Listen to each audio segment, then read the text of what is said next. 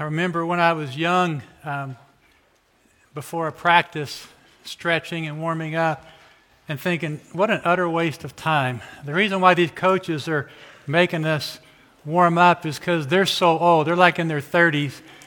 And um, they're all hobbled up and they need to warm up, but I don't need to warm up. And so now, uh, Bruce, warming up, by the time I'm warmed up, I'm exhausted. I mean, so that's how things change. But we do need to warm up not just for exercise, but for just all different areas of our lives. I was talking to a friend who's going to give a speech in front of a large group of people, and she's preparing her words, her speech, but she's also preparing her heart. And those are two different things, but they come together. And whether we're going, driving down the road, getting ready for work in your mind, you're kind of preparing yourself for, maybe subconsciously preparing yourself for work. And because we're physical spiritual hybrids, we have to prepare for worship if we're going to do it well, if we're going to encounter God. God's always ready, He's always warmed up, ready to go, but we need to get ourselves in a position, a posture internally to experience Him. So that ties into, the, work. we usually don't do announcements now, but announcements are tied into really um, this whole idea of preparation. So we're, we, are moving next week, first service, back to 9:15, partly to give you uh, room to park. Sometimes nine, sometimes that service is staying around longer and longer because we have space and they enjoy doing it. So give you time to park and get in here. We're also going to stop doing the, some of the drinks a little bit before the service starts, and then they'll crank back up um, when you before you guys can get here. And that's also so that you can get in here in time to prepare. Because we, the, the first two songs, I kind of begin to think of them, they're, they're sort of like throwaway songs. They're really just songs, worship team, good job, let everybody get in their seats. But that's not really what they are. They're traditionally called a call to worship, where we're, we're telling ourselves, like the psalmist over and over is telling his soul, Soul, wake up, worship God. And so I just want to cast a vision for all of us that is as best we can that we get in a posture to hear from God. It's just so important. Let me pray, and we're going to move on. Actually, I'm going to let you pray. So let me give you a couple of thoughts. perhaps, perhaps you are feeling guilty, or maybe even sort of a little bit in hiding from God right now.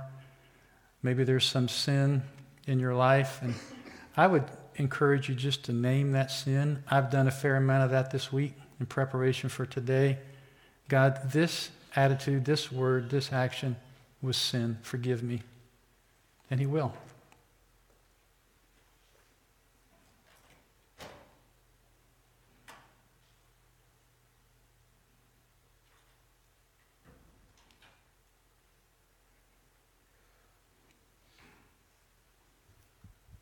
Maybe you're struggling with doubts or confusion or anger. He can handle it. I would encourage you just to tell him, God, I'm wrestling with believing that you're there, that you're good, that you're powerful. I'm wrestling with this. Just tell him that. Open yourself up to him.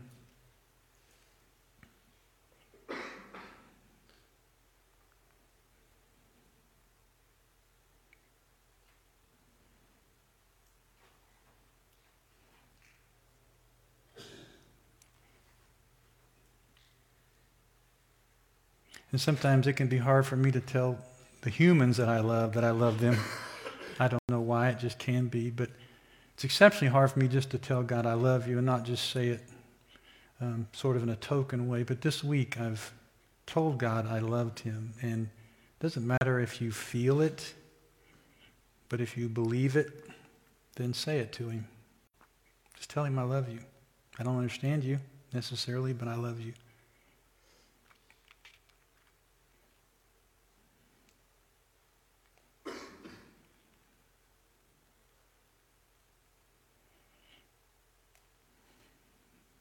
Amen. Brave New World was written by Aldous Huxley in 1931, and it has consistently made the best books of the 20th century list. I have to admit, I don't get it. But interesting side note, Huxley died on the same day as C.S. Lewis, whose books, in my opinion, were way better. But I do think his dystopian novel has proven to be prophetic in some ways, and he wrote it to counter the utopian novels that were being that were popular at the time. Dystopia is a combination of the Greek prefix for bad and the Greek word for place. So uh, the future is a bad place. And the future in most current movies is not a good place. Most of the things that you see now are dystopian. They're not utopian, which is the prefix for good, good place. But in Huxley's day, after the war to end all war and before World War II, the future was thought to be bright. And it was believed, sort of universally among the, the academia and the elite, that science and human goodness would usher in a perfect world. But in his book, Brave New World, Huxley starts, he predicts that the, the human demand for happiness in a world without pain would usher in a world of dysfunction, a dystopia. And a character in the book named John, also called the Savage, he rejects the social conditioning and the, the drug induced happiness of that utopia, dystopia, and he says, I'm claiming the right to be unhappy. Huxley was a bright but a confused man. He blended science and philosophy, Buddhism, and psychedelic drug use into his worldview. But in his character's claim to the right to be unhappy, he was touching on the Christian worldview. Now, he was just touching it, he wasn't grasping it. And a prevailing characteristic of our society is a demand to be happy and a rejection as abnormal and unacceptable of anything or anyone that makes me feel unhappy. And the result is that fewer and fewer people are happy, as measured by numerous polls, the news, the increasing drug use, illegal and legal, and just by generally paying attention. Now, how is the right to be unhappy touching on the Christian worldview? It's not so much a right as a reality in a fallen world. And I know that the pursuit of happiness is a part of the American experience, but historically, they didn't have the idea of temporal happiness at all costs in mind. Otherwise, so many early Americans would not have endured hardships to forge a better future for future generations. There is a sort of sanctified happiness is synonymous in Scripture with blessed, like in the Beatitudes. And some people are happy when they serve and sacrifice for those they love. That kind of happiness, though, is more the, the byproduct of the pursuit of faithfulness. I'm talking about the persistent aversion to and avoidance of unhappiness at any cost, especially the cost of faithfulness to God. I want to feel good, to feel happy, or something must be done. This is unacceptable. And I'm not saying you shouldn't use medication or go to counseling or do whatever you can do to increase your sense of well being as far as you can or should. But in this life, pain, some unhappiness, maybe a lot of unhappiness, is normal. And the approach to life that puts feeling happy over being faithful is not going to turn out well. Happiness as a result of a faithful life is good. Happiness as a controlling life goal is always going to fail. Look at what Scripture says about some of this. Paul wrote, Meanwhile we groan, longing to be clothed. And he's in that past, in that chapter, he's talking about um, longing for the resurrection while confessing that in this life there's going to be pain. And he knew this as well as anyone. And Jesus said, In me you'll have peace. In the world you're going to have trouble. Philippians 1 29, it's been granted to you on behalf of Christ not just to believe, but to suffer as well. In the same letter, he wrote, Rejoice evermore. Those tensions were held together in Paul's life. Peter wrote, Don't be surprised at the painful trial you're suffering as if something strange were happening to you. And the demand that God and others make us happy, and the idea that I must reject unhappiness as unnor- abnormal and unacceptable, have to be, I have to do away with that at all costs, makes us foolish. And again, it's not to say we shouldn't try to be happy. Of course, we should. It's about the quest for happiness at all costs, including the cost of faithfulness to Christ.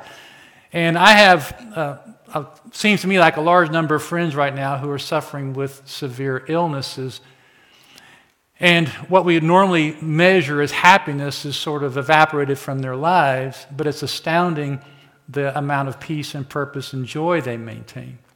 The biblical worldview says there's joy and peace, a thriving life available in Christ, expressed in love for God and love for others. And we'll have times of happiness, maybe, but the promise of life in Christ is not less, but more than temporary happiness. And as we're being changed by Christ, we're experiencing a reversal of the brokenness in this world, but it's going to be a partial reversal now, a full reversal in the life to come. So, meanwhile, Paul says, as he's looking forward to the resurrection, meanwhile we groan. In Huxley's book, Savage eventually takes his own life because he was only touching on a partial half truth. He claimed his right to be unhappy and he refused to medicate himself into ignorant bliss, but he failed to understand the birthright of a Christian, which is being changed over time and, and into eternity in the image of Christ. Huxley dabbled in Buddhism, probably more than dabbled in Buddhism, where the approach to dealing with suffering is to eliminate desire. Essentially, if you don't care, you don't hurt. The Christian worldview deals with suffering by changing our desires. The desire becomes for the glory of God and the good of others. Even in unhappiness, there's meaning and hope and joy. And so when our society says, you must do you, whatever that means for you, no one can tell you otherwise, God included, your happiness is all that matters, then the Christian has to say, okay, then I'm claiming the right to be unhappy. And I say this tongue in cheek because I'm not claiming the right to be unhappy. What we're doing is declaring that we're going to be faithful to Christ, whatever that makes us. Think about what it would be if first century believers claimed the right to be happy as measured by the Roman Empire. The church would have died. Or think about the same with persecuted believers in Iran or Uyghurs in China or all over the world. So, this is going to preclude me from taking a path just because it might make me feel happy because those who demand to be happy, they never are for long. Those who decide that I'm going to be faithful, I'm going to be holy, experience God's life in increasing scale. But it's not going to keep us from troubles and unhappiness. It is going to lead us towards transformation. And those, those two patterns of life show up in every biography I've ever read, and they're going to show up in every life that's ever been lived. The pursuit of happiness at all costs, ending up in emptiness, or the pursuit of faithfulness in a stop and go fashion. We're not perfect, but the pursuit of faithfulness that brings transformation over time. So keep all that in mind as we read James chapter 4, because people who are in desperate pursuit of happiness, apart from faithfulness, are not going to be happy with what James has to say. They're going to be offended, hurt, maybe rage against his words. Those who are trying to be faithful are going to see kindness in his words. So let me read it to you. You adulterous people, don't you know that friendship with the world is hatred towards God? Anyone who chooses to be a friend of the world becomes an enemy of God. Or do you think Scripture says without reason that the Spirit He caused to live in us envies intensely, but He gives us more grace? That's why Scripture says God opposes the proud but gives grace to the humble. Submit yourselves then to God, resist the devil, and he'll flee from you. Come near to God, and he'll come near to you. Wash your hands, you sinners. Purify your hearts, you double minded. Grieve, mourn, and wail. Change your laughter to mourning and your joy to gloom. Humble yourselves before the Lord, and He'll lift you up. Hey, James, that's just not very nice.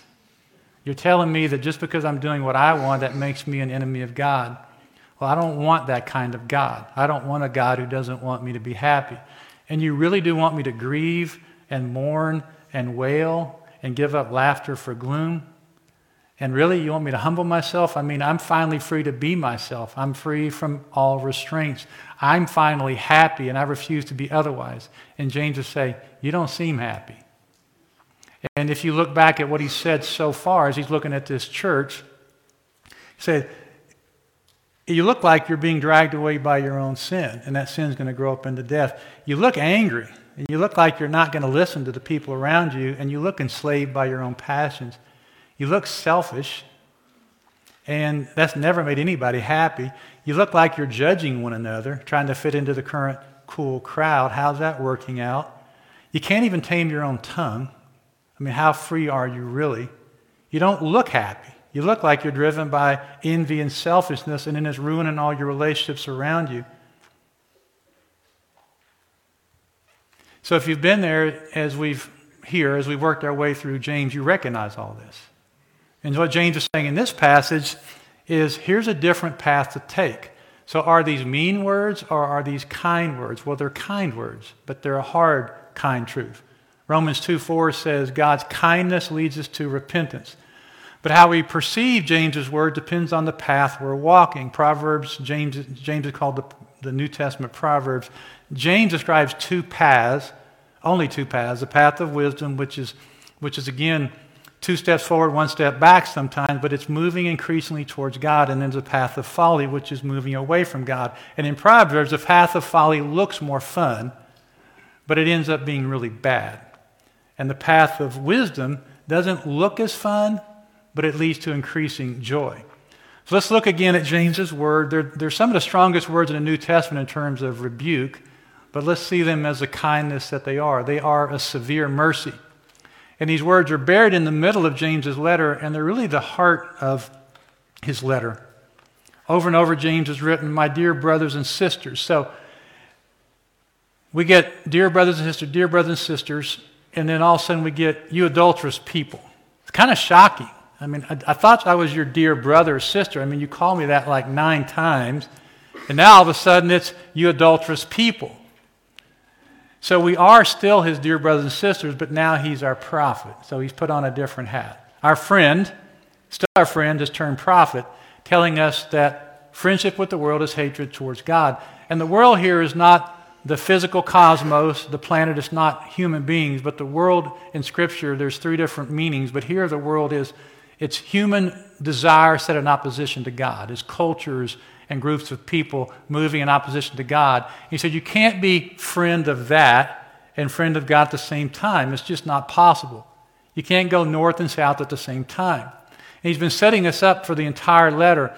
He's saying, look, you can't have double minds. You can't say, I belong to God, He's my boss, and I'm my own boss. He said, You can't say I have faith and it doesn't show up in your life. And now he's just sort of going directly for clarity over all diplomacy. You just got to pick. You can't have it both ways. And he's talking to believers. Even our armed forces understand you can't have two commanders. So in a military unit, there's always a commander. There's never a time when there's not one, and there's never a time when there's two. And if you go to a change of command ceremony, you can see that person stepped, stepped aside, this person stepped up. So they know you, it doesn't work. People can't have two final commands. And when it says God is jealous for us, his spirit envies intensely in us, he's using human terms and emotion to describe this is how God is rightly jealous for our full affection because he's God. But in the midst of what feels like just an epic beatdown, look at verse 6. But he gives us more grace. So this is not a beatdown, this is a warning, like a sign on the road that says, bridge out. You're driving down the road, listening to your favorite podcast, sipping your latte, and you go, bridge out? It's so inconvenient. I was enjoying this trip. Forget it. And you just motor on. The bridge out is a kindness. That sign is a kindness. Don't go that path. It's just not going to work out well for you. So God's offering grace, power to walk the good path, but we must, we must, we must humble ourselves, submit to Him, because we're just not going to outsmart Him. You can't do things your own way and expect God to support you in your own destruction. And there's grace available God's unmerited favor, God's operational power to change, but it's only for the humble. Who else could it be for? I mean, why would God empower us to walk away from Him? So you have a child who's determined to do things that are unsafe, and that child is angry when the parent refuses to go along with it. But if the parent complies with the foolish child, then the parent is also a fool. But God is no fool. So, of course, He opposes the proud. Of course, He gives grace to the humble. Now, go back to our list of commands, and, they, and that helps us understand what does this grace gaining humility look like? It looks like submit to God and resist the devil and he'll flee. Submit just means to place ourselves under God's lordship. You're the boss. I acknowledge that. At the same time, rejecting the devil's authority in our lives. And when we do, he loses the command and control over us.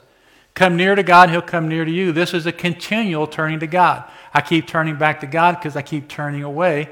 And we turn back to God, then he continues to come near to us. He's talking to believers. It's not about a break in relationship, he's talking about a break in fellowship. When I turn away from him, I turn back, and he keeps taking me back over and over. The father of the prodigal son didn't chase the prodigal son into the pig pen, but he was there ready to take him back when his son came back. Wash your hands and purify your hearts, you double minded. So here James addresses the person who tries to live the perpetually deciding life, the double minded person. Am I in? Am I not in? Am I in? Am I not in? Imagine a marriage ceremony where the pastor says, Do you take this woman to be your lawfully wedded wife, to have the whole. And, he goes, Well, you know, let me think about that. It sort of depends, doesn't it? Sort of depends on how things go. That would be a bad thing to do in a wedding. And the idea here is this person who's, who's literally double souled, they have a split heart. They're still living that perpetually deciding life. They want to be friends with the world and God at the same time, which is impossible. So they have to wash their hands, which was just a, a, symbolic way of saying turn from the external sinful behavior. A lot of it he's described in a letter to this point. At the same time, purify your hearts, which is deal with the source of that behavior a heart that wants what God wants. And then grieve, mourn, and wail. What parent, what good parent can't say, I want my kids to be happy? I struggled when my kids were unhappy. It hurt my heart a lot. So, whenever I could, sometimes probably more than I should, I would try to fix the cause of their unhappiness. Sometimes I couldn't fix it. It was either I just couldn't, or I realized it's necessary. This unhappiness is necessary for them to become healthy adults. And I struggle with this still. I still want to take all unhappiness from my grown kids' life and now I want to take all unhappiness from my grandkids' life, but I can't. Some, some, sometimes it's just because I just can't. And sometimes it's because I shouldn't. I do want to be a source of happiness for them. That choice is mine to make, but I can't remove all sources of unhappiness. So grieve and mourn and wail, that's Old Testament language for sorrow over sin. And we can't avoid this kind of unhappiness. It's the path of joy. Doesn't sound like it. Doesn't sound like very joyful language. 2 Corinthians 7.10 says, Godly sorrow leads to repentance, it leads to salvation, and leaves no regret. So God in his love wants us to grieve and mourn when we need to. And if we've walked away from God, then grief and mourning, even tears, are appropriate. Grief, mourning, even shame are not our enemies. Sin is our enemy. And when we sin, we have reason to feel shame and guilt. The problem is that when we stay in shame and guilt when we don't need to. And the solution for shame and guilt is not to deny they exist, which is a common strategy. The solution is to be free of them. And repentance is turning away from shameful things that make us guilty to forgiveness and freedom from both guilt and shame. On occasion, not very often, maybe like six times in 30 years, I've had someone attend a service in an email saying, you may, I made them feel bad. And I'm not perfect in my words or my demeanor. And so there's times when I'm sure I played some role in how they felt. But other times, as I read their email and thought about my words, it was really a matter of them being unhappy with me saying that sin is sinful and sin is bad. And that there are some things that we just must not do, say, think, or become because it's just wrong. And it wouldn't be kindness to tell a person who's suffering or going to suffer because of their choices that their choices are okay just because I don't want them to feel bad. And we are certain, I say we as a church, we're certain that God has revealed truth to us about this is what the good path is. And we don't know everything, don't claim to know everything. The whole Advent series was from Deuteronomy 29 29. The secret things belong to the Lord our God, the things revealed belong to us and to our children that we may obey them history and mystery. There's things we know, things we don't know. But what God has made clear, then we're certain about it. And to act as if we're not certain is neither honoring to God nor loving to others. I read this week where an author wrote that certainty in the church is a sign of spiritual abuse. My first thought was, Are you certain?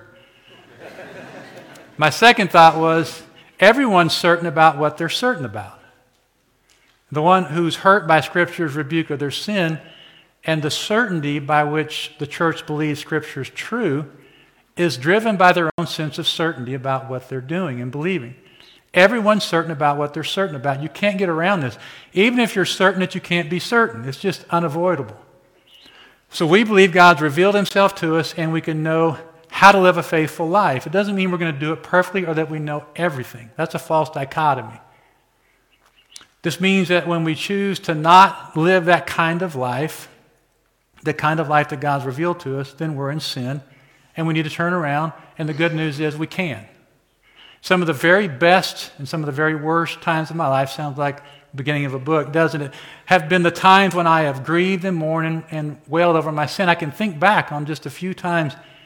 And the mountain peaks in my life, now in retrospect, have also been valleys in a sense, because powerful and important, difficult, transformational times that were terrible and wonderful. And there were times when, in God's severe mercy, He helped me weep and mourn and wail, and then it led to profound change in my life. See how this is a mercy. Change your laughter to mourning, your joy to gloom. This is not a call for Christians to stop being fun. It's not, it, it, by all means, please don't act and be miserable. If anything, we should outlaugh the world around us, but not in mocking and cynical and unhealthy ways, but we should sort of set the pace in terms of fun. An expert in resiliency wrote that one of the most important resiliency factors is a sense of humor. People who have gone through trauma, maintain a sense of humor, do better. So the idea here is not a lighthearted person or a resilient person who's maintained the ability to laugh. This is a person who makes light of folly. This is a person who does not understand the, the, the, consequences of sin. They're finding joy in empty things, laughing in the face of God, laughing in the face of their own sin. In college, I had a, a friend who had come back from summer break, and we were all gathered around, just probably 20 or 30 of us, and he started bragging about having gotten a girl pregnant over the summer, and he was laughing about it. And I said, You shouldn't be laughing. You should be ashamed of yourself got really quiet. Later that semester, he came to Christ, and he felt ashamed of his former approach to women and to God and to life. And in his shame, that laughter turned to mourning, but it was a good thing. He eventually left shame for forgiveness. By the way, he didn't, he didn't become this unhappy person. He still was one of the most fun and funny guys I knew. But now he was a changed, funny guy. That's the idea here. It's not become miserable and, and grumpy. It's it's laughing at things that are just not funny. And then humble yourselves before the Lord, and He'll lift you up. And He finishes off this section with a command that corresponds to the truth He wrote earlier. God opposes the proud, but gives grace to the humble. So don't be foolish. Humble yourself before the Lord. And there's just no better picture of this verse than the one Jesus painted with this story in Luke.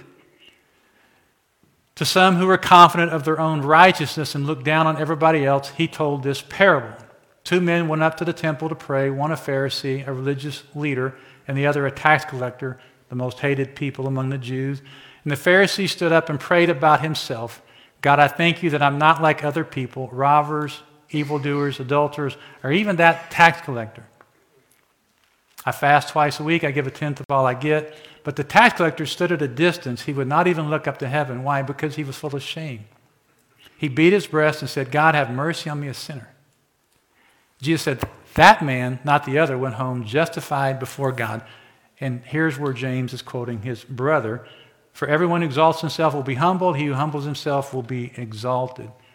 So the humble went home lifted up by God, which means what? He was forgiven. He was freed from the cause, the, the, the basis for guilt and shame. So I think James is doing a mercy, is showing us mercy here by saying grieve, mourn, and wail, because grief over sins is means that we're starting to understand that our sin's a terrible thing. Uh, earlier in the book, he said that that temptation, when it comes full grown, sin full grown leads to death. And so he's a pastor here, and he's saying, look, if we understand and mourn our sin, then maybe temptation will start losing some of its power. That's really good for us. Because if we, if we play it forward, when a temptation comes, we, when, we, when we really are strongly being tempted, we stop short of the full picture. But if we play it forward and go, oh man, that's, that's never turned out good, this temptation stops looking as good. So God's purpose in rebuke is to turn us back to Himself. His purpose is love. Humble yourself before the Lord, He'll lift you up, He will forgive you. God's kindness leads us to repentance. So let's pray together. Let's, let's give thanks to the Lord for his kindness.